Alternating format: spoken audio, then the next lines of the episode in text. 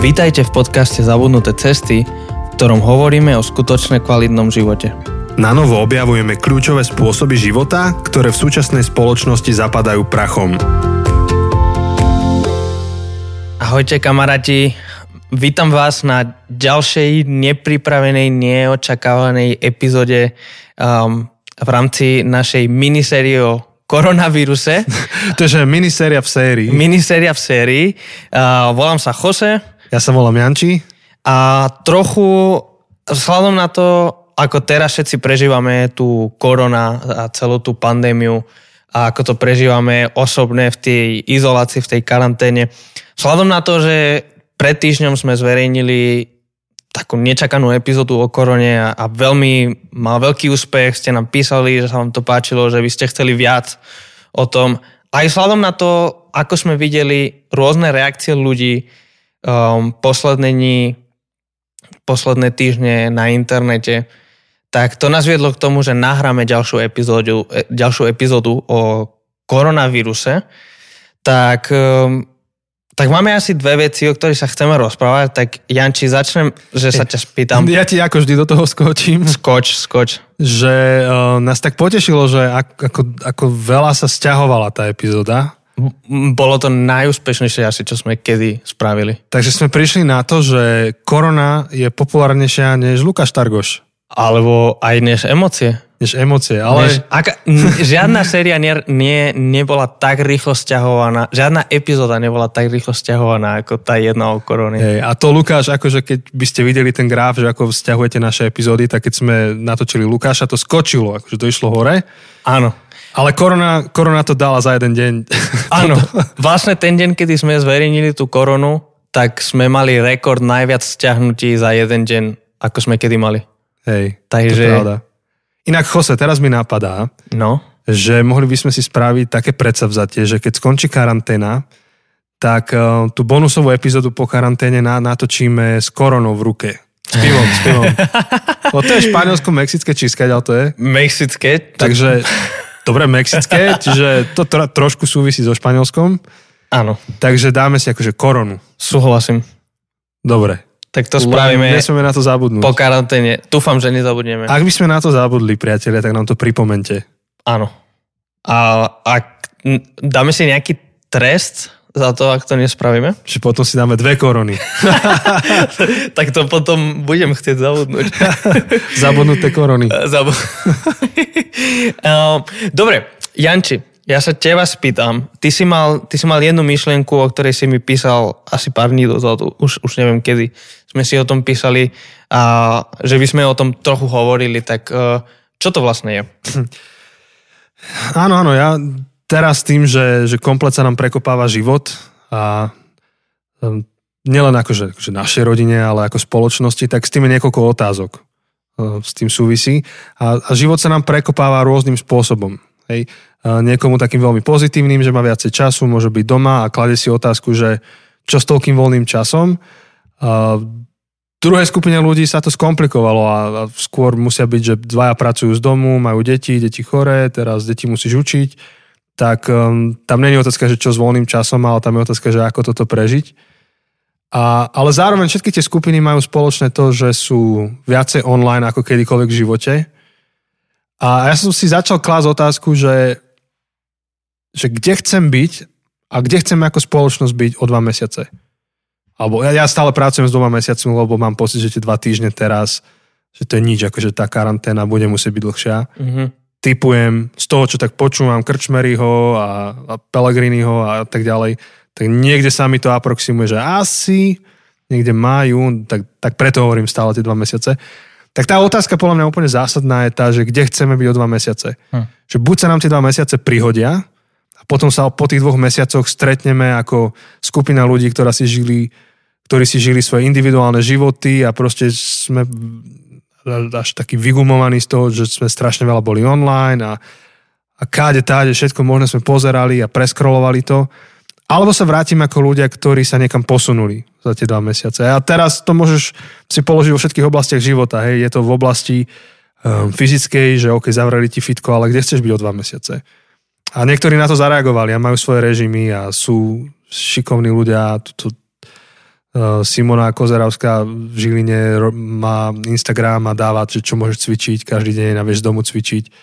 Spomíname, lebo sa poznáme, tak to nie, že by nejaká reklama, ale... A videl som aj Peťa Podlesného, Peťo ktorého, pod, ktorého sme mali v tretej sérii, ako niektorých koučuje.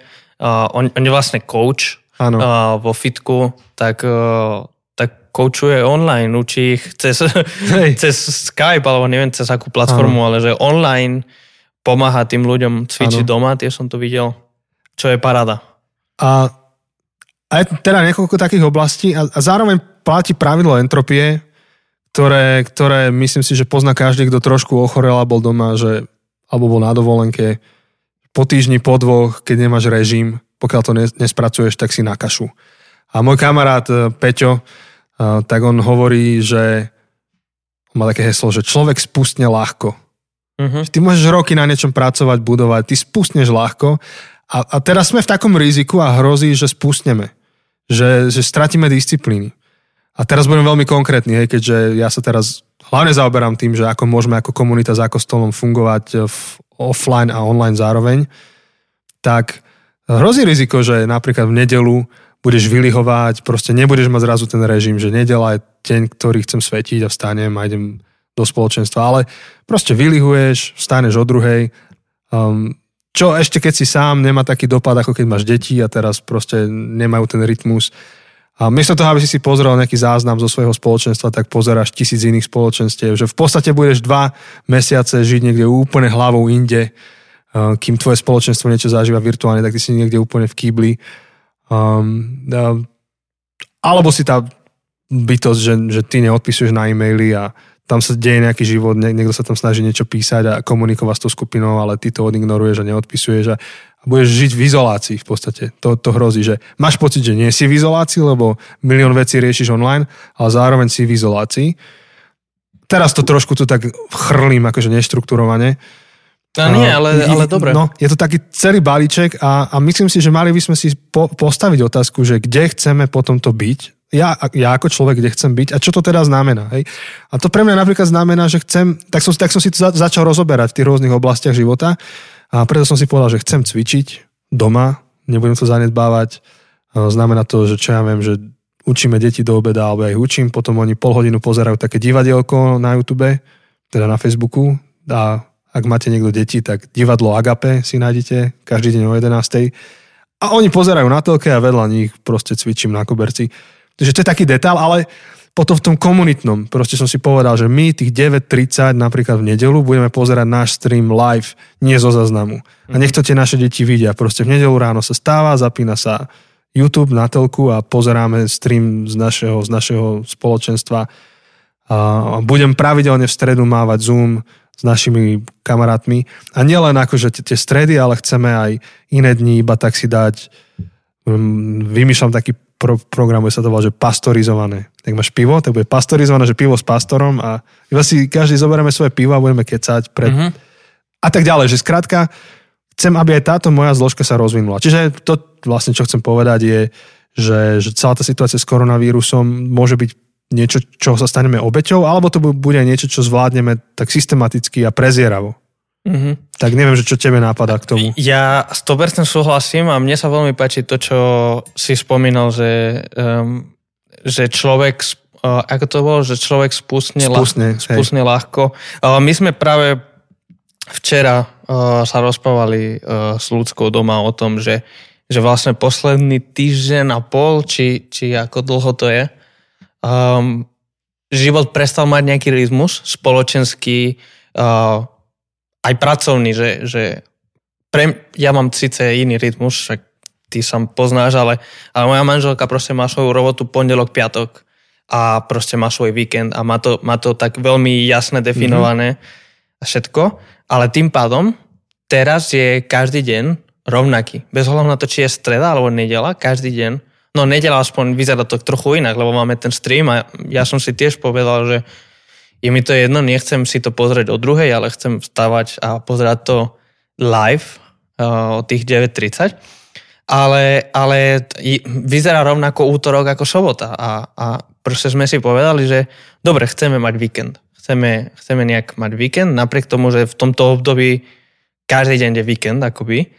Takže, takže inak chceme pristupovať, ešte len budujeme, ešte len vymýšľame, že ako to bude reálne vyzerať, lebo však sme to len včera večer, keď sme už išli spať, sme si to povedali, že niečo musíme robiť s tým. Tak uh, ešte sme len v procese vymýšľať, mm-hmm. ako to bude. Mm-hmm. Ale chceme, aby vyzeral inak ten týždeň od, od toho víkendu. Je to síce teraz trochu zvláštne, lebo teraz sme ešte len v procese sťahovania sa, takže teraz každý deň sa točí okolo sťahovania, ale hlavne, keď už budeme nasťahovaní, keď už budeme v novom byte a, a zrazu sa táto celá časť nášho života upokojí a nabehneme do nejakého normálneho rytmu v, v, v odzovkách, lebo teraz nie je to veľmi normálne chceme nejak akože oddeliť tých 5 pracovných dní, tých 5 normálnych dní od víkendu. Takže to len pridám k tomu, čo si povedal. Hey, akože áno, budujme tie, tie rytmy a tieto veci, ak chceme byť a zároveň súčasťou toho pre nás bolo aj premýšľanie o víkendoch hey. a tak. Áno, uh, opäť, ak má niekto deti a vstávajú o 6 ráno, tak má rytmus daný jasne. Ale uh, hlavne, hlavne to ak nemáš externé faktory, ktoré ti proste dávajú ten rytmus, tak hrozí, ak si to spomínal, že ti splýva večer s ránom a už potom pomaly ešte o štvrtej binge watchuješ a ale spíš do druhej. Uh, tak treba tie rytmy nájsť. A, uh, Le, len pre srandu, včera no? som videl také jedno memečko, čo uh, človek zdieľal, že, že pamätaj, že od 8 večer je čas, kedy máš si prezlieť svoje denné pyžamo ano. na večerné pyžamo.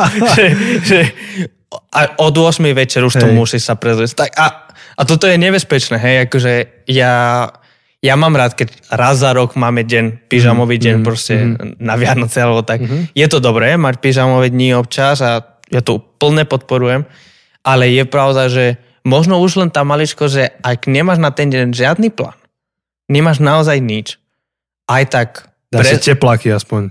A prezleť sa do niečoho, kľudne do niečoho pohodlného, ale nebud celý deň v pyžame, Hej. každý deň, lebo to bude mať vplyv na tvoju Hej. psychiku.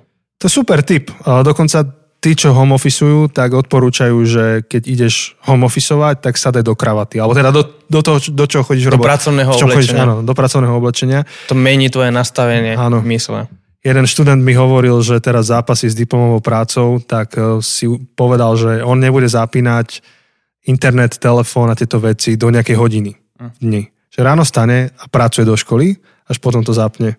A potom ešte posledná vec, čo mi nápada je, že, že duchovné disciplíny. Že kedy, akože teraz sú potrebnejšie než kedykoľvek doteraz. Častokrát sa o duchovných disciplínach, ako je pravidelné čítanie písma alebo modlitba a tak ďalej, že častokrát sa o nich učíme ešte keď sme študenti, keď máme režim a ideme na nejakú skupinu, tam nás to naučia. Ale v podstate aj tak, akože máme daný harmonogram. No teraz to dáva najväčší zmysel. Akože vtedy až tak možno, že nie, akože dobre to počuť, ale teraz to dáva zmysel. Teraz disciplína, ale vo všetkých oblastiach života je to, čo ti pomôže, keď to poviem tak, akože strašne, akože cringy, že o dva mesiace vysť silnejší, ako predtým. akože znie to tak cringe, ale, ale fakt, akože potrebujeme to a práve, že tým, že máme toľko voľného času, alebo, alebo oveľa viac voľného času, než sme mali predtým, um, prečo nie? Akože využíme to. Mne sa veľmi páči uh, Kompas. Ľudia z Kompasu spravili takú, uh, nie akciu, um, takú výzvu, nech, nechcel som to nazvať výzvu, lebo sa to volá, že six challenges, alebo akože 6 výzieb a že na každý týždeň dávajú 6 výzieb, proste uh-huh. 6 vecí, ktoré máš robiť a niektoré sú fyzické, niektoré sú... Že navar jedlo? Áno, na, nauč sa nejaké nové jedlo, uh-huh. alebo workoutuj jednu hodinu, alebo neviem čo. Niektoré sú emočné, že buduj vzťah, akože niekomu zavolaj, uh-huh. alebo napíš list niekomu, ale tak aj niektoré sú duchovné, že prečítaj akože jednu knihu z Biblie. To znie potom ako Fight Club. Sme v tom boli možno je to, v programe. Možno je to nejak tým Podobné. inšpirovaný. Nie, inšpirované. Akože, možno, že ani nie je to tým, neviem, iba, iba mi to tak napadlo, že... Ale že, že mne sa to strašne páčilo, že teraz veľa ľudí proste má voľnejšie a, miest, a, a tak akože je to challenge, lebo je veľmi ľahké tráviť celý deň na gauči a Netflix, ktorý ti automaticky pustí ďalšiu epizódu a ďalšiu a ďalšiu a nemusíš nič robiť, tak je veľmi ľahké mm-hmm. sa nechať proste viesť, len plávať. Mm-hmm. ale práve využíme tento čas, aby sme, presne ako si povedal, boli silnejšie. Čítajme, budujme seba, budujme svoje okolie, akože je vynikajúca príležitosť, mm-hmm. lebo strašne veľa vecí, čo doteraz nás tlačili a nás uh, zamestnávali, mm-hmm. tak teraz nie sú. Hej. A ak ti to pomáha, že máš niekoho, kdo, komu si vykázateľný, tak si takého človeka zožeň. V kľude buďte dvaja, traja. Je to jednoduchšie v jednej rodine, keď ste, hej, že si poviete, toto je rytmus našej rodiny. Ale keď aj nie, tak sa dohodni s niekým a povieš si, že ja neviem, vymyslím si, že ráno o 8 cvičíme. Asi proste ráno pošlete sms že cvičím. Uh-huh. Pomáha to. Že človeku sa lepšie drží disciplína spolu s niekým. Tak, tak. Hej. Takže toto tak ja prežívam, premyšľam nad tým. A, a ty čo, Jose?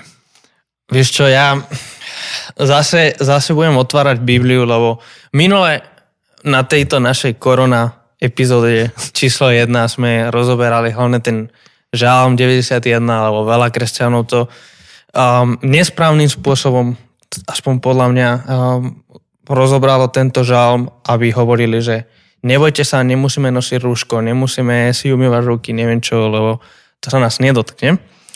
Trochu sme prešli od toho, Akože je pravda, že už tých ľudí, ktorí vidím, že zdieľajú Žalm 91, tak nezdieľajú to s týmto zámerom, zdieľajú to, aby nás pozbudili k modlitbám, aby nás pozbudili k tomu, že čokoľvek sa stane, Boh je s nami super. Ale ako kresťania sme si vymysleli nový spôsob, ako zneužívať Bibliu počas tejto koronakrízy. No daj. Je to apokalypsa. Aj, apokalyptické, aj, aj. apokalyptické texty. Však e, je to taká malá apokalypsa, nie? Čo tu zažívame. Áno, je to akože v niečom taká apokalypsa, však ja súhlasím. Problém je, keď to spojíme s tou apokalypsou s veľkým A. S tým apokalyptickou literatúrou v Biblii. Áno, ten koniec sveta, ten návrat Ježiša. E, konkrétne ja si myslím na, na dva texty, ktoré sa teraz veľmi šírili. To sa šíri rýchlejšie ako koronavírus. Veľmi, veľmi rýchlo. Už som to, už som to niekoľkokrát videl. A dokonca, to, preto som si povedal, preto som ti povedal, že musíme nahrať ďalšiu epizódu. Bolo to preto, že pár dní dozadu som dostal správu s týmto všetkým, že od jednej mladežničky, um, ktorú inak pozdravujeme, je fanúšička podcastu, takže je, pozdravujeme. Ďakujeme, ďakujeme, že si si dala tú námahu a napísala nám. Že proste mi poslala akože obrazok, ktorý sa šíri cez internet a že počkaj, akože máme to brať vážne? Akože je toto naozaj, ako, ako to ty interpretuješ, ako to ty vidíš? Nie, že ona tomu verila, ale že sladom na to, čo číta a čo vidí, či je to proste znamenie. Hey, niekedy ináč, keď pozeráš tie statusy, tak nevieš, že toto je akože memečko, akože toto je že kresťanské zomri, alebo toto je akože naozaj to niekto myslí vážne. No, tak pri tom to mysleli vážne, som to videl na vážnych uh, stránkach a zdieľaných. A je to text z druhej knihe Kronik, zo 7. kapitoly, kde je 13. a 14. verš, je napísané, a Boh to hovorí, keď uzavriem nebesia, takže nebude dažďa. Keď prikážem kobylkám spustošiť, spustošiť zem, keď pošlem na svoj ľud mor a môj ľud po mne pomenovaný sa pokorí, bude sa ku mne utekať a odvratil sa od svojich zlých ciest, vypočujem ho z nebies, odpustím mu hriech a jeho zem uzdravím. A títo ľudia zdieľali tento text s takým nadpisom, že v januári boli tie požiare, tie hrozné požiare v mm-hmm. Austrálii, ktoré zničili strašne veľa um, tie hektárov, hektárov no, a všetko lesa, toto. No. Potom vo februári v Afrike bolo nejaké šialené premnoženie kobíliek, ktoré zničili úrodu tam v Afrike a že teraz marec máme koronavírus kríza a že či že kedy, ako keby tá myšlienka, čo bola tam, že kedy sa spamätáme, kedy konečne budeme reagovať, že tam, keď uzavriem nevesia, tak nebude daž, takže nebude dažď a to sú tie požiare. Keď prikážem kobylkám spustošiť zem a to sú v Afrike, čo bolo, keď pošlem na svoj ľud mor a to je koronavírus a že kedy konečne budeme ako ten ľud po mne pomenovaný, ktorý sa pokorí, sa odvráti od svojich zlých ciest a, a on nás vypočuje z nebies. A ja, by, ja by som sa spýtal, že kedy konečne pochopíme, že Biblia je pre nás, ale nebola písaná nám. To, to je, áno, áno. Ja, pardon. To je to, čo sme hovorili minule, že my ako západňári, západná spoločnosť, západná kultúra si myslíme, že všetko je nie, o nás a je to o mne. Je to proste, Boh to písal pre mňa dnes v roku 2020 v Hej. Žiline. Ono to je platné pre mňa dnes v roku 2020 v Žiline. Ale nebolo to písané. Nie. mne. A akože ja, keď som videl tento text, mám niekoľko problémov teologických.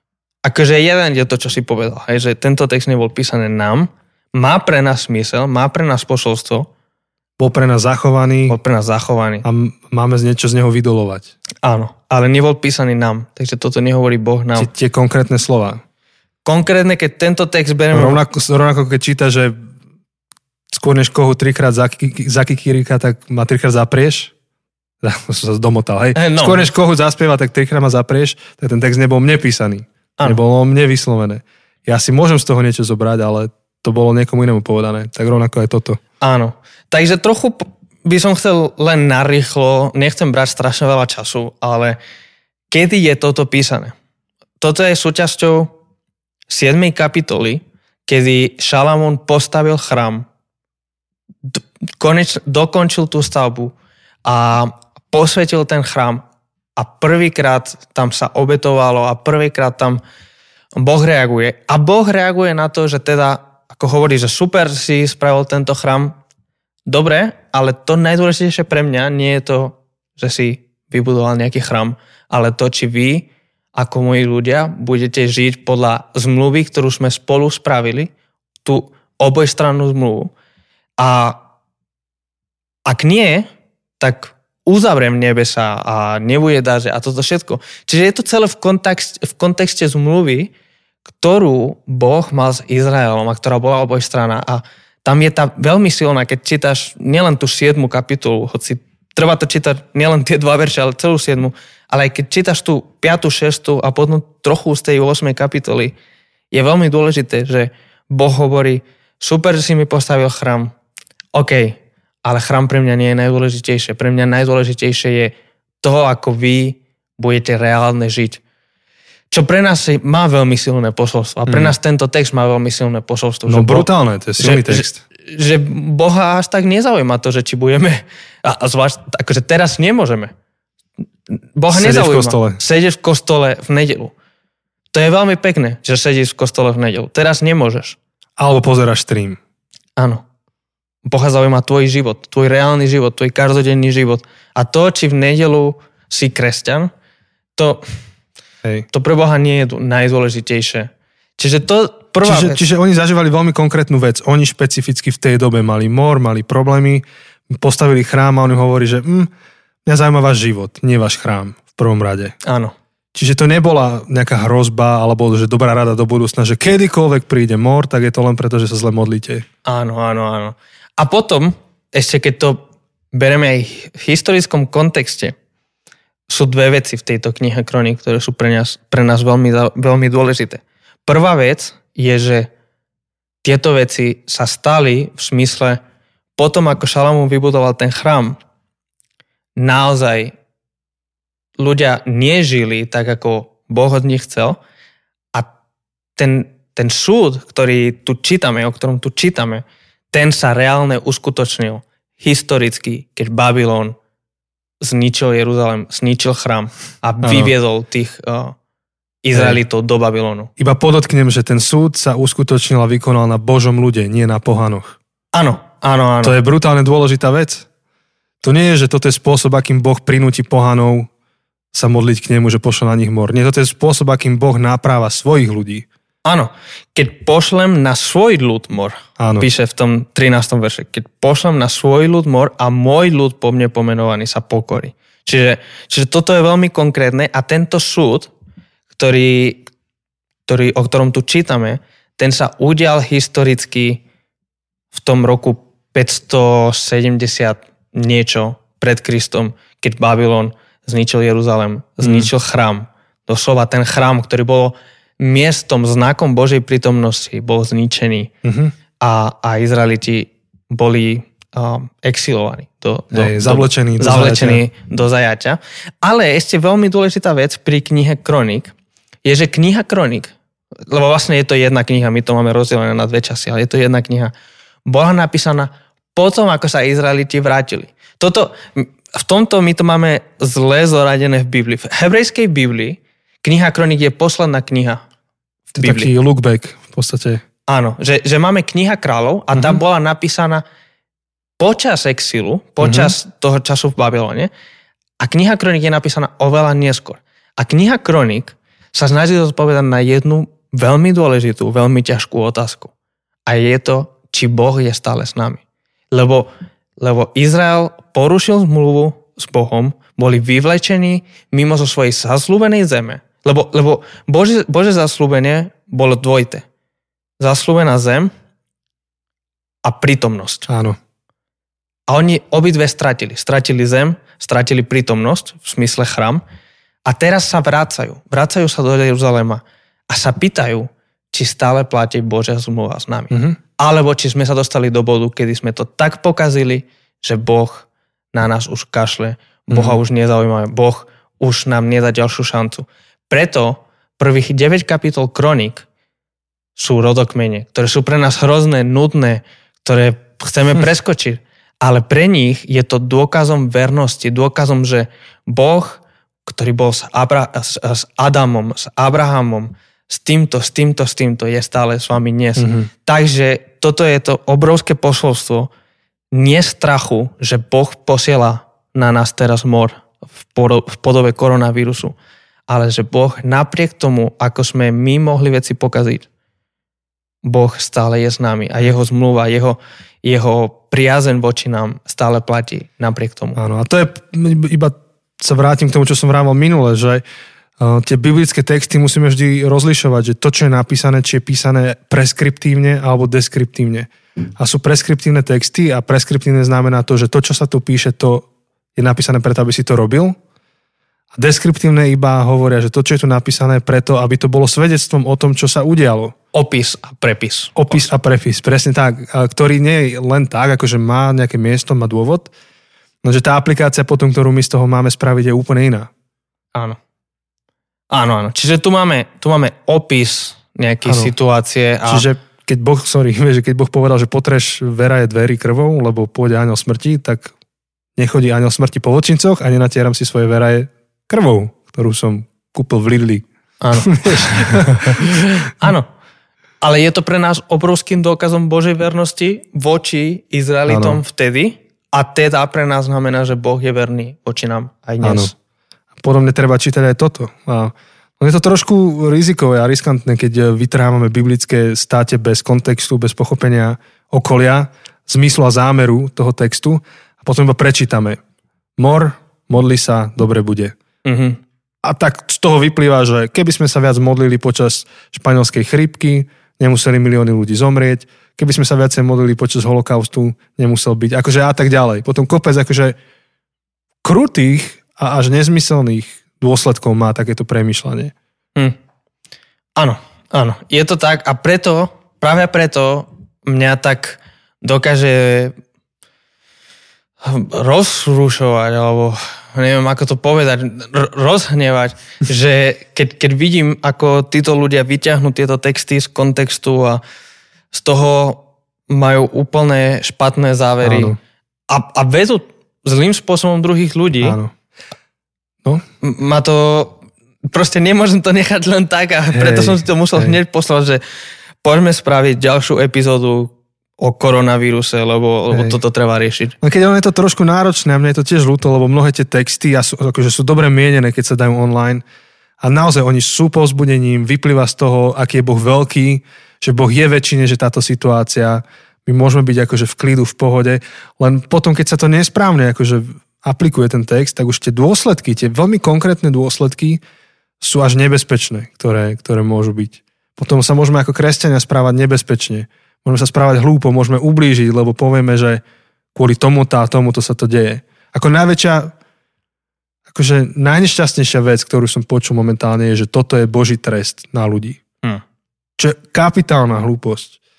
A, dobre, ale tak um, nechcem ti brať teraz slovo. Ty si, ty si vyťahol tento text, ale to nebol ten apokalyptický text. Ty si spomínal To nebol. apokalyptický. Potom ten apokalyptický je, je v rôznych evaneliách. Ja, ja som len vybral evangelia podľa Marka ale Matúš o tom hovorí, myslím, že Lukáš o tom hovorí, nesom si istý, či Jan, som to nepozeral.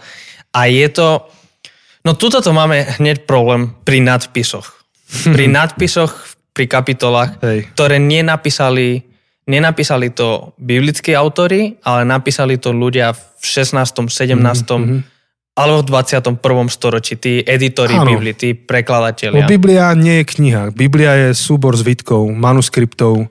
Niekto to dal dokopy, keď e, vznikla knih tlač, tak sa to začalo tlačiť. Pôvodná Biblia nemá, no Biblia, pôvodné zvitky nemajú ani kapitoly, ani číslo ani veršov. veršov, ani niekto, žiadne nadpisy. áno, niekto sa snažil to sprehľadniť, sedel e, na voze s koňmi a ceruskou si zaznačoval niečo. A jak mu to vyšlo, tak to zaznačil. Áno, takže tie nadpisy dodnes sa menia, akože každá, každý preklad Biblie má trochu inak tie nadpisy a inak, lebo, lebo to nie sú predpísané, ako majú byť. Každý to môže robiť po svojom. A tuto hneď máme problém. V 13. kapitole, podľa toho, aký budete mať preklad, tak sa to trochu mení. Ale napríklad som pozeral, že niektoré preklady majú na prvý a druhý verš, majú nadpis predpoveď skazy chrámu a potom od tretieho verša majú, že znamenia o konci sveta. Lebo to povedal ten, kto to tam... Lebo to niekto povedal. Áno, ale, ale ja prečítam tie... Z, z nejakého dôvodu niektorí prekladatelia si myslia, že pri, te, treťom verši Sa zmení téma. sa mení téma. Hej. Ale ja prečítam tie tri verše. Mhm. Keď vychádzal Ježiš z chrámu, povedal mu jeden z jeho učeníkov. Pozri, učiteľ, aké kamene a aké stavby. Ježiš odpovedal, vidíš tieto mohutné stavby? Nezostane tu kameň na kameni, všetko bude zničené. Keď potom sedel na Olivovom vrchu oproti chrámu a boli sami, pýtali sa Peter, Jakub, Jan a Ondrej. Povedz nám, kedy sa to stane a aké bude znamenie toho, že sa to všetko začína plniť. Že téma je zničenie chrámu. Áno, A keď bude chrám zničený, tak už toto nie je témou. Áno. Dobre. A, a hlavne, že tu, tu vidíme, že to proste drží spolu. Povedz nám, kedy sa to stane. Čo sa stane? Koniec sveta? Nie. Zničenie chrámu, ktorý Ježiš hovorí, že všetko bude zničené. Kedy sa to stane? No, čiže, A aké bude znamenie toho, že sa to všetko začína plniť? čiže ja som bol v Izraeli minulý rok, chrám tam nestojí, takže toto už je asi over. Áno, ale z nejakého dôvodu my si myslíme, že od toho tretieho verša, keď potom sedel na Olivovom vrchu oproti chrámu a tak, že to už nehovorí o chráme. Kvôli tomu nadpisu, A neodpoveda na otázku. áno, tým pádom, povedz nám, kedy sa to stane, aké bude znamenie toho, prestaneme to čítať v smysle, kedy sa zničenie chrámu stane, ale my to čítame, kedy koniec sveta sa stane. Hej. Tým pádom, No a ty tam, áno, iba chcem povedať, že tam vlastne tá apokalypsa, ktorú on popisuje, tak veľmi dobre ko- koreluje uh, s tým, ako je popísaná, popísané obliehanie Jeruzalema, keď, keď ničili chrám Rímania. A tie zverstva, čo sa tam diali a spôsob, akým ich obliehali a že sa museli pomaly ľudia jesť navzájom a tak ďalej. A že naozaj si sa chcel schovať a, a zaliesť, tak presne takto vyzerá, ako Ježiš hovoril, že to bude vyzerať, keď budú ničiť chrám. Presne tak, ale to je, to je presne tá pointa, že keď čítame túto celú kapitolu, keď budeme čítať, ja nejak, nejaké, nejaké texty som si poznačil, aby som prečítal, to nehovorí o tom, ako bude vyzerať koniec sveta, ale Ježiš konkrétne hovorí o chráme, o zničení chrámu. A v niečom, akože by sme to mohli povedať, že to je koniec sveta, lebo pre, pre tých Židov chrám a, a ten život okolo chrámu bolo základ existencie, takže zničenie chrámu pre nich je koniec sveta takého, ako to poznali. A pre nich znamená naučiť sa žiť v úplne inom novom svete, kde mm-hmm. nie je chrám. Mhm. Ale napríklad Ježiš hovorí, 6. verš, mnohí prídu v mojom mene a budú vám hovoriť, ja som a mnohí zvedú.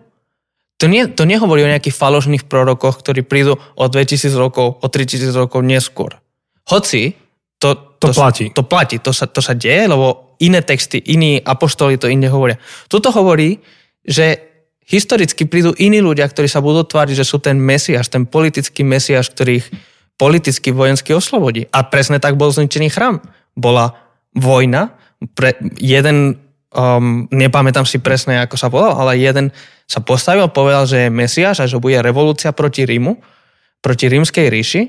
Postavili sa ako armáda revolucionári a Rím povedal, OK, poslali armádu do Jeruzalema a zničili celú tú revolúciu. Mhm.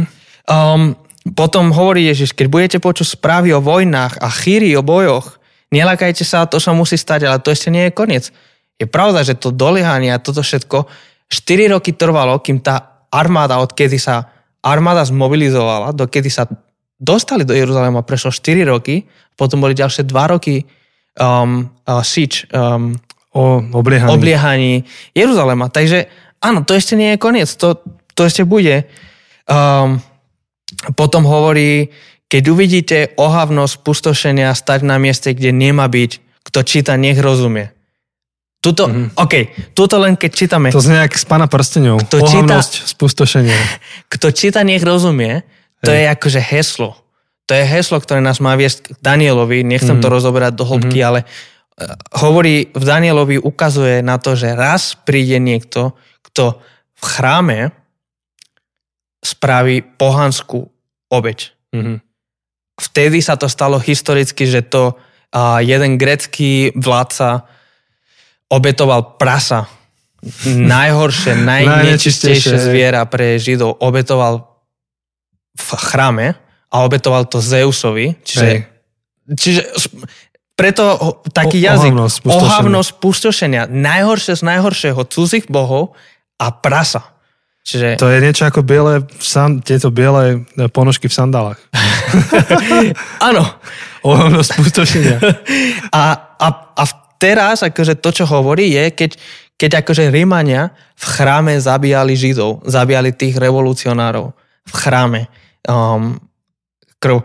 A potom uh, Ježiš hovorí už, už ku koncu, Amen hovorím vám, že toto pokolenie sa nepominie, kým sa toto všetko nestane. A 40 rokov neskôr sa to stalo. Hej. To je presne to, čo v, v židovskom uvažovaní po, jedno pokolenie trvá 40 rokov. To je exodus. Keď Áno. akože to, tá generácia zlyhala, generácia mm, otcov zlyhala a Boh im dal, že museli Mhm. čakať 40 rokov na pusti, kým tá generácia nevymrie a bude nová generácia.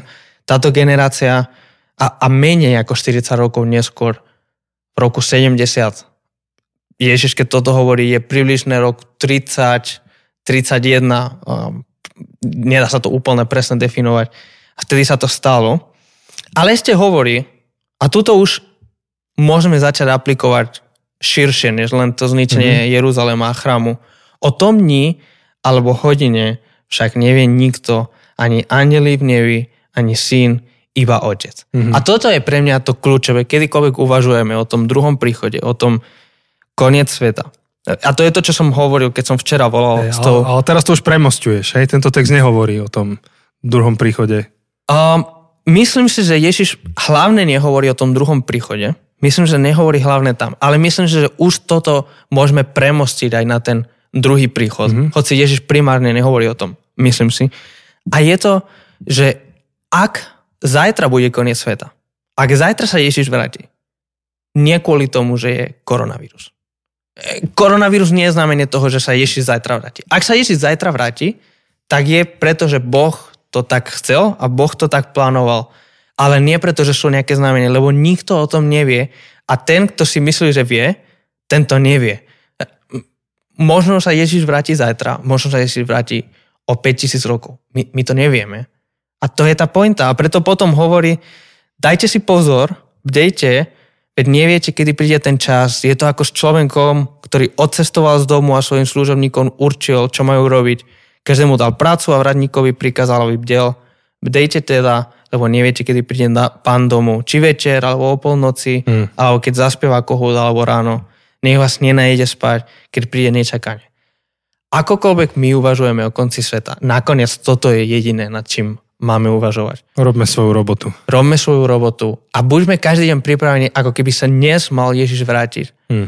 Ale aj keď budeme uvažovať, na začiatku, čo som čítal, že budete počuť správy o vojnách a chýry o bojoch, povedz mi jedno obdobie v histórii, kedy, No veď- kedy neboli správy. Však práve, akože jeden z najväčších morov, ktorý bol pravdepodobnejší horší než pravdepodobnejšie horší než ten, čo zažívame, tak bol v období medzi vojnami, alebo teda medzi vojnami, v okolí dvoch svetových vojen. Vieš, A aj pomreli ľudia na mor, aj pomreli ľudia na vojny. Áno, A vždy sa našla skupina ľudí, čo povedali, že teraz končí svet. áno, Každých 5 rokov niekto hovorí, že teraz. Teraz to je, lebo. áno. Pandémie a takéto, vlastne oni ne, neuvažovali o pandémiách, lebo oni nepoznali t- ľudia, ktorí Marek, keď píše svoje evangelium, on nevie, že existuje nejaká Amerika, on nevie, že existuje koniec Afriky, akože nepozná ten zemepis, takže je ani nespráv, je nesprávne hovoriť o pandémiách Mhm. pre tú dobu, ale neustále, akože za posledných 20 rokov, ja som včera počítal, myslím, že 5 alebo 6 pandémií, respektíve veľkých epidémií, ako boli SARS, MERS, Ebola, vtáčia chrypka, um, Zika, um, No furt, čo tá pra, Prasačia, prasačia chrypka, šialené kravy. šialené kravy. To je 7 za posledných 20 rokov. Nie všetky No. boli úplné katastrofy. Žiadna z nich nebola taká veľká, ako teraz máme korona. Ale furt boli nejaké takéto veľké choroby. Furt, Akože španielská chrípka to skosila riadne. áno, to bolo pred 100 rokmi. To nie, že 3% a 5%, to akože, ja neviem, či 30% alebo koľko. Obrovské percento. Čiže v histórii za posledných 2000 rokov nebolo obdobie viac ako 10 rokov, kedy by neboli nejaké veľké vojny, alebo epidémie, alebo prírodné, lebo, lebo toto sú v evangeliách, keď, keď Ježiš hovorí v tých rôznych textoch, tak sú ako keby tri znamenia, ktoré my teda čítame, že sú o konci sveta, Mhm. lebo máme tam ten nadpis. Sú to vojny, Mhm. sú to prírodné katastrofy a sú to pandémie alebo, alebo mory. A nech Ale si... to je... No, je, že to, čo si popísal, to je odkedy človek akože v tom biblickom príbehu odišiel z raja. Áno, To je koniec sveta. neexistuje viac ako jeden rok, podľa mňa, ne, ne, nemôžem to tvrdiť na 100%, ale podľa mňa neexistuje obdobie viac ako 12 mesiacov, kedy by sme nemali ani nejakú epidémiu, ani vojnu, ani prírodné katastrofy. Hej, tsunami, zemetrasenia, Stále je niečo. aj 5000 rokov dozadu to tu bolo. Takže preto si myslím, že tá pointa nie je riešiť, že počkaj, máme tu koronavírus, znamená to, že je koniec sveta a máme sa pripraviť. Nie, nie, nie. Keď, každým dňom dostávame správy, ktoré nás majú viesť k tomu, aby sa pripraviť. Hej. My, my má- máme byť neustále pripravení a každý deň pristupovať k tomu, pripravovať sa, že Ježiš sa vráti. A nevieme, či je to dnes, alebo zajtra, alebo o tisíc rokov, ale nemáme mať strach a nemáme venovať všetku našu energiu a síly um, vykladaniu alebo, alebo hľadaniu tých znamení, ale, ale žijeme ako zodpovední, um, zodpovední kresťania s tým a robíme si svoju robotu, ako keby sa Ježiš mal vrátiť dnes. Keď robíš to, čo máš robiť, tak nemusíš sa zaoberať tým, že kedy príde to, čo príde, ale mňa trošku mrzí, že, že opäť jeden z takých hlasov, ktorí teraz propagujú to, že um, bude končiť svet, je ten istý človek, ktorý toto hovoril, neviem, či dva roky dozadu, keď končil majský kalendár. Povedal, že teraz končí svet. Hej? No, majský kalendár bolo v 2012, ale pred dvoma rokmi bolo to um, na židovský nový rok v septembri. Bolo No to niečo- september, ale neviem, či je maj, maj, s majmi tam niečo nebolo. To nie, nie, majský kalendár bolo alebo 2012. OK, sorry, no dva roky kalendár. dozadu niečo končilo. Tak, Áno, tu eh, na Slovensku. plný internet bol. akože ten človek napísal niečo, plný internet bol toho. Uh, Ale bolo to len na Slovensku a v Česku, Áno, lebo bolo áno. to len človek tu. Bol toho plný internet, zmieril sa, nemal pravdu. A miesto toho, aby to ľudia vyhodnotili, že dáme si pozor, keď najbližšie niečo bude tvrdiť, tak teraz je to tu zás. Znovu. Ak som to správne zachytil, možno, že ho niekto dezinter- dre- dezinter- desinterpretuje a vtedy sa veľmi ospravedlňujem. Ale ak to tak je, potrebujeme rozlišovať, akože aj Biblia nás vedie k rozsudzovaniu proroctiev. Um, keď niekto prišiel a mal falošné proroctvá, tak sa urobil radikálny rez. To, to nie je len tak, že, že si poviem takéto veci Áno. a, a šírim to medzi Pred ľudí. dvoma rokmi, akože pamätám si, že mnoho kazateľov, pastorov na Slovensku a v Česku nahrávali rôzne videá a rôzne posolstva, že, že ľudia nebláznite, toto, toto nie je správne. A museli, museli čeliť tomuto hnutiu, alebo tomuto... A, a pamätám si, že boli ľudia, ktorí predávali svoje domy a svoje byty a, a prestávali chodiť do roboty, lebo budúci týždeň bude koniec sveta a, Áno. a, a, a nebol. A sú sekty a cirkvy, ktoré toto robia pravidelne. Akože čo 5 rokov, čo dekáda, tak teraz Vždy vedia, že teraz je zaručenie koniec sveta. Um, a vždy sa to ku mne donieslo. Už ako dieťa si to pamätám, že, že vždy, keď niečo takéto vzniklo, tak sa to doma šuchlo, spomenulo sa to a vždy. Čo mi pamäť siaha od 5-ročného? Vždy bola nejaká skupina ľudí presvedčená, že toto sú tie znamenia. Hmm. Stojí to veľa energie, robí to veľkú paniku, veľký pohyb. Nakoniec ten koniec sveta nie je. A nerobíme to, čo by sme mali robiť. Áno. Čiže... To, to čomu sme povolaní. Uh... A ani, ani nás nikdy nevy... Ja neviem, akože oprav ma, ale nikde nás Ježiš nevyzýva, že chodte a pozorujte tieto znamenia. Že týmto trávte čas, že budete ich neustále akože rozlišovať, pozorovať.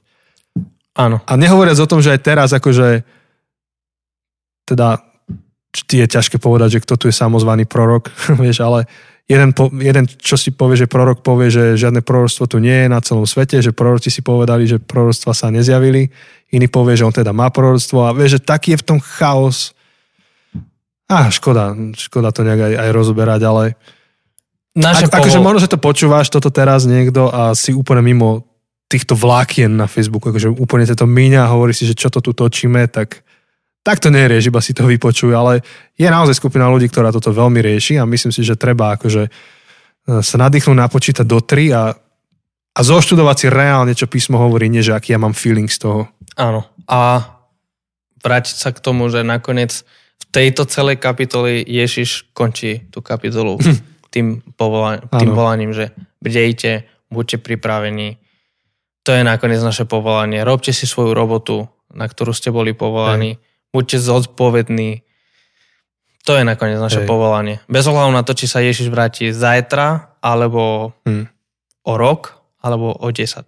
Hej. Ako rozumieš to bdejte? Či to bdejte neznamená, že stoj vonku a sleduj, či už nie, nie sú tie znamenia? Ja si myslím, že, že preto dáva ten, ten príklad toho robotníka.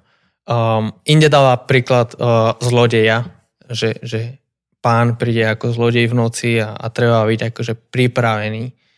Um, myslím, že to pripravený v tom, v tom koncepte, v tom svete nemáme vnímať ako to, že Konšpirujem. Konšpirujem a nachystám si svoj dom, spravím akože pásce, všade naštil sám doma a toto všetko. A myslím si, spojím to uh, s tým textom, ktorý je inde o tých aby naša lampa žiarila. Hej. Proste zlodej v tej dobe, kedy neboli bezpečnostné dvere a mm. okna nemali skla, toto všetko, zlodej, ak vidí, že je tma, vojde. Mm-hmm. Veľmi ľahko vojde. Ale ak vidí, že je svetlo, mm-hmm. a to aj dnes, ak, ak vidíš, že je svetlo v dome, mm-hmm. tak zlodej do, do toho domu nevojde, Hej. lebo asi tí ľudia ešte nespia. Um, takže rovnako naše povolanie je byť hore. V smysle, mm, možno pre nás dnes, keď to riešim s touto korona a, a to, čo si spomenal v tom, tej prvej časti, um, nevykašľať sa na to, nepovedať si, že aj tak je to jedno, lebo končí svet, ale budovať tie duchovné disciplíny. Um, alebo, veno... sorry. An, že, alebo si nepovedať, že je sabatikál, som doma a spustnem. Áno. pracovať na, na tom, kým som a čo som a čo robím, aj keď som doma, aj keď máme sabatikál. Buďte hore, nebuďte pasívni, ale buďte aktívni. A možno vaša aktivita teraz vyzerá úplne inak, lebo nesmie, nemôžete robiť to, čo by ste normálne. OK, buďte aktívni aj v tej izolácii, buďte aktívni v tom, čo ste um, najnebezpečnejšie, čo môžeme robiť, je si povedať, že nemá smysl nič robiť, lebo aj tak budúci týždeň to všetko končí. Aj tak, akože v smysle budúci týždeň končí svet. Aj tak nemá, nie, nie, nie, má smysel, má smysel si dnes čítať to písmo a, a meditovať a uvažovať a, a modliť sa a hľadať tú Božiu múdrosť. Aj keby dnes večer mal, ak, ak to počúvaš ráno, aj keby dnes večer sa mal končiť svet, má zmysel to, že ráno medituješ, modlíš sa, čítaš si. To, to nie je tak, že aj tak Ježiš sa dnes večer vráti, tak nemusím, nemusím sa venovať, nemusím, mm. môžem celý deň byť na Netflixe. No, no práve, práve preto, že sa Ježiš dnes vráti, tak o to viac budem sa modliť a budem budovať aktívne svoj život. Mm. Aspoň, aspoň takto ja vnímam to uh, bdeť. Mm-hmm. No, ďakujem, že si mi to zodpovedal. Hey. Hej, no vidím, že uh, ľudia, nie že zase niečo pousnete, lebo Jose natočí aj tretiu epizódu s koronavírusom. Aj keby som musel sám. Aj keby si mal pri tom kašľať, chrchlať a... Kľudne to natočím z domu, aj v izolácii, v karanténe, v chorobe. Ja toto, toto veľmi ťažko znášam, keď akože vidím takto ľudia zneužívať Bibliu, lebo, lebo hlavne lebo má vplyv na druhých ľudí. Že, Hej, že hej. potom ma to mrzí kvôli tomu, že mi píšu iní ľudia, ktorých ja vediem, o ktorých sa starám, na ktorých mi záleží, že tak mám sa báť, alebo a, a toto, toto je pre mňa ten problém. Mm. To je to, čo inde Ježiš hovorí, že, že lepšie by bolo si dať kameň okolo krku a hodiť sa a, do vody. do vody a proste sa zabiť. Mlinský kameň, no. Hej, mlínsky kameň, proste zabiť sa. Bolo by lepšie sa zabiť, bolo by lepšie, keby si sa zabil, ako keby si mal a, Zviesť. zviesť jedného z tých najmenších. A Akože toto, v, uče, v učení. áno, toto je to, čo mňa dokáže veľmi vytačať, keď vidím, že, že niekto, že, že možno ten, čo to zdieľal, by si mal Hej. okolo. Vieš, toto je st- veľmi dôležitý princíp, že nezdielate hoci čo, hoci ako. Akože mne sa stane, že niekedy zozdielam niečo a potom to nejak odvolám, hej, ale akože pátraj, že kto to dal, aká je hodnovernosť toho, toho zdroja. Dobre, že si toto povedal. Vrátim sa k tomu prvému textu z tých druhých kronik. Mhm. Tie požiare, čo boli v Austrálii, to je pravda. Mhm. Ale dodnes, a už 4, 4 dní to hľadám, som nenašel jeden článok o tom, že vo februári v Afrike nejak sa premnožili kobylky. Hej. Ani jeden článok. A Ha. som, som veľa hľadal. Mhm. Som veľa hľadal a som nič nenašiel. Mhm. Podľa mňa je to fake. Podľa mňa je to fake. Podľa mňa niekto videl tie požiare, niekto videl ten mor a nejak proste... Si to tam doplnil. Doplnil. A, a toto... Áno, akože je veľmi ľahké manipulovať a je veľmi ľahké, že vidím len tento obrázok a dáva mi to smysel, Mhm. lebo si to tak spojím a proste zdieľam to, ale n- neoverím si to, nero, neoverím si, že či tie zdroje sú doveryhodne, že či, či možno ten biblický preklad, akože v tomto prípade je to správne, ale čo ak niekto tam si vymyslí nejaký verš, vymyslí si nejaký text, alebo zle to, zle to dáva, akože Však tie motivačné citáty, vieš, niekto vyťahne verš, povie, čo znamená a ty nevieš, kto to vymyslel, kto to interpretoval, od koho to je. Nie, nie je to len tak. No. Takže, takže áno, treba, treba strašne veľa pozorovať, že, že čo zdieľame, odkiaľ to je, že či je to dôveryhodný zdroj, alebo či je to len nejaký ferko Hej. a tak. No. Fú, toto, Hej, bolo trigger. heavy. toto bolo heavy. Sme sa riadne akože steologičteli v tomto podcaste.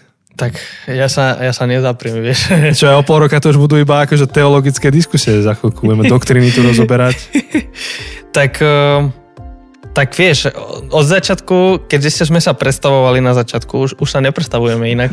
Lebo už máme verných fanúškov. Hej, hej, ale na začiatku, keď sme sa predstavili, tak ty si ma vždy predstavil ako Teológ. teológ, tak uh, musím to nejak ukázať, že je to pravda, že si to nevymyslel. Ja to Jasné. robím len kvôli tebe, Janči. Áno, Jose ma tu ohuruje. Tak... Ah, Jaj, toto, toto aj zároveň ako ma vytačal, tak ma baví. Takže asi, asi všetko na dnes. Áno, akože myslím, že Už nemám nič. nie, my sme nahrali teraz tri epizódy v kuse. Hotoví sme. Prvýkrát sme si povedali, že budeme stáť, takže stojíme pri tom. Sme jak ten uh, čo natáča. Áno. Tak mám dosť. Oh, a ja som už, už akože tie nohy už ma tak bolia. To je Braňo, nie? Braňo Závodský? Bráňo Závodský, ho No, nejak- Braňo, jak to ty robíš? Že Ak, stojíš? ak nás počúvaš, tak kľudne nám povedz. Určite nás počúvaj. Matovič aj Sulík, všetci. Všetci, tá nová vláda, ktorú sme my prorokovali. Vidíš, my, my sme akože, my sme prorokovali a naše proročstva sa naplnili, Vidíš. takže my nie sme falošní proroci. Než počul som skvelú schému, ako vieš na proroctvách, alebo teda tak zarobiť, že si vytipuješ 100 tisíc ľudí, ktorým pošleš e-mail, že nejaký futbalový tím vyhrá zápas. A random si to vybereš, a, ale, ale takto, bude to zápas a z tých 100 tisíc ľuďom, 50 tisíc ľuďom napíšeš e-mail, že vyhrá jeden tým a 50 tisíc ľuďom napíšeš, že vyhrá ten druhý tým. Uh-huh. Samozrejme, v polovici sa pomýliš, tak tú polovicu, ktorá si myslí, že si mal pravdu, tak tým napíšeš druhý e-mail. A znova v tom e-maili napíšeš 25 tisíc ľuďom, že vyhrá jeden tým. A vieš, a urobíš to trikrát po sebe Vždy, akože tebe v konečnom dôsledku odpadne 80 tisíc ľudí, ale 20 tisíc ti zostane, ktorí veria, že trikrát po sebe si uhádol výsledok. Hm. A od nich vypýtaš peniaze, že pošlete mi prachy, ja vám to investujem do ďalšieho zápasu. A ja už sa vám neozveš. ďalej prorokov. Uh-huh. Áno, áno. Takže takí sme my proroci. ale, Tak ale ešte, ešte, zatiaľ sme správni proroci, nie falošní. ešte, ešte platí jedno, jeden princíp, že, že každá mágia niekedy funguje. Áno, Ako niekedy, niekedy to funguje. Zlé hodiny ukážu dvakrát za deň správny čas. áno. Takže, to je samozrejme. No, Ale... To len, akože my, samozrejme asi vám je jasné, ale my len vtipkujeme No, to s tým, jasné, že sme jasné. prorokovali Matoviča. Ďakujeme, že ste nás počúvali. Počujeme sa o týždeň. Ahoj. Ahojte.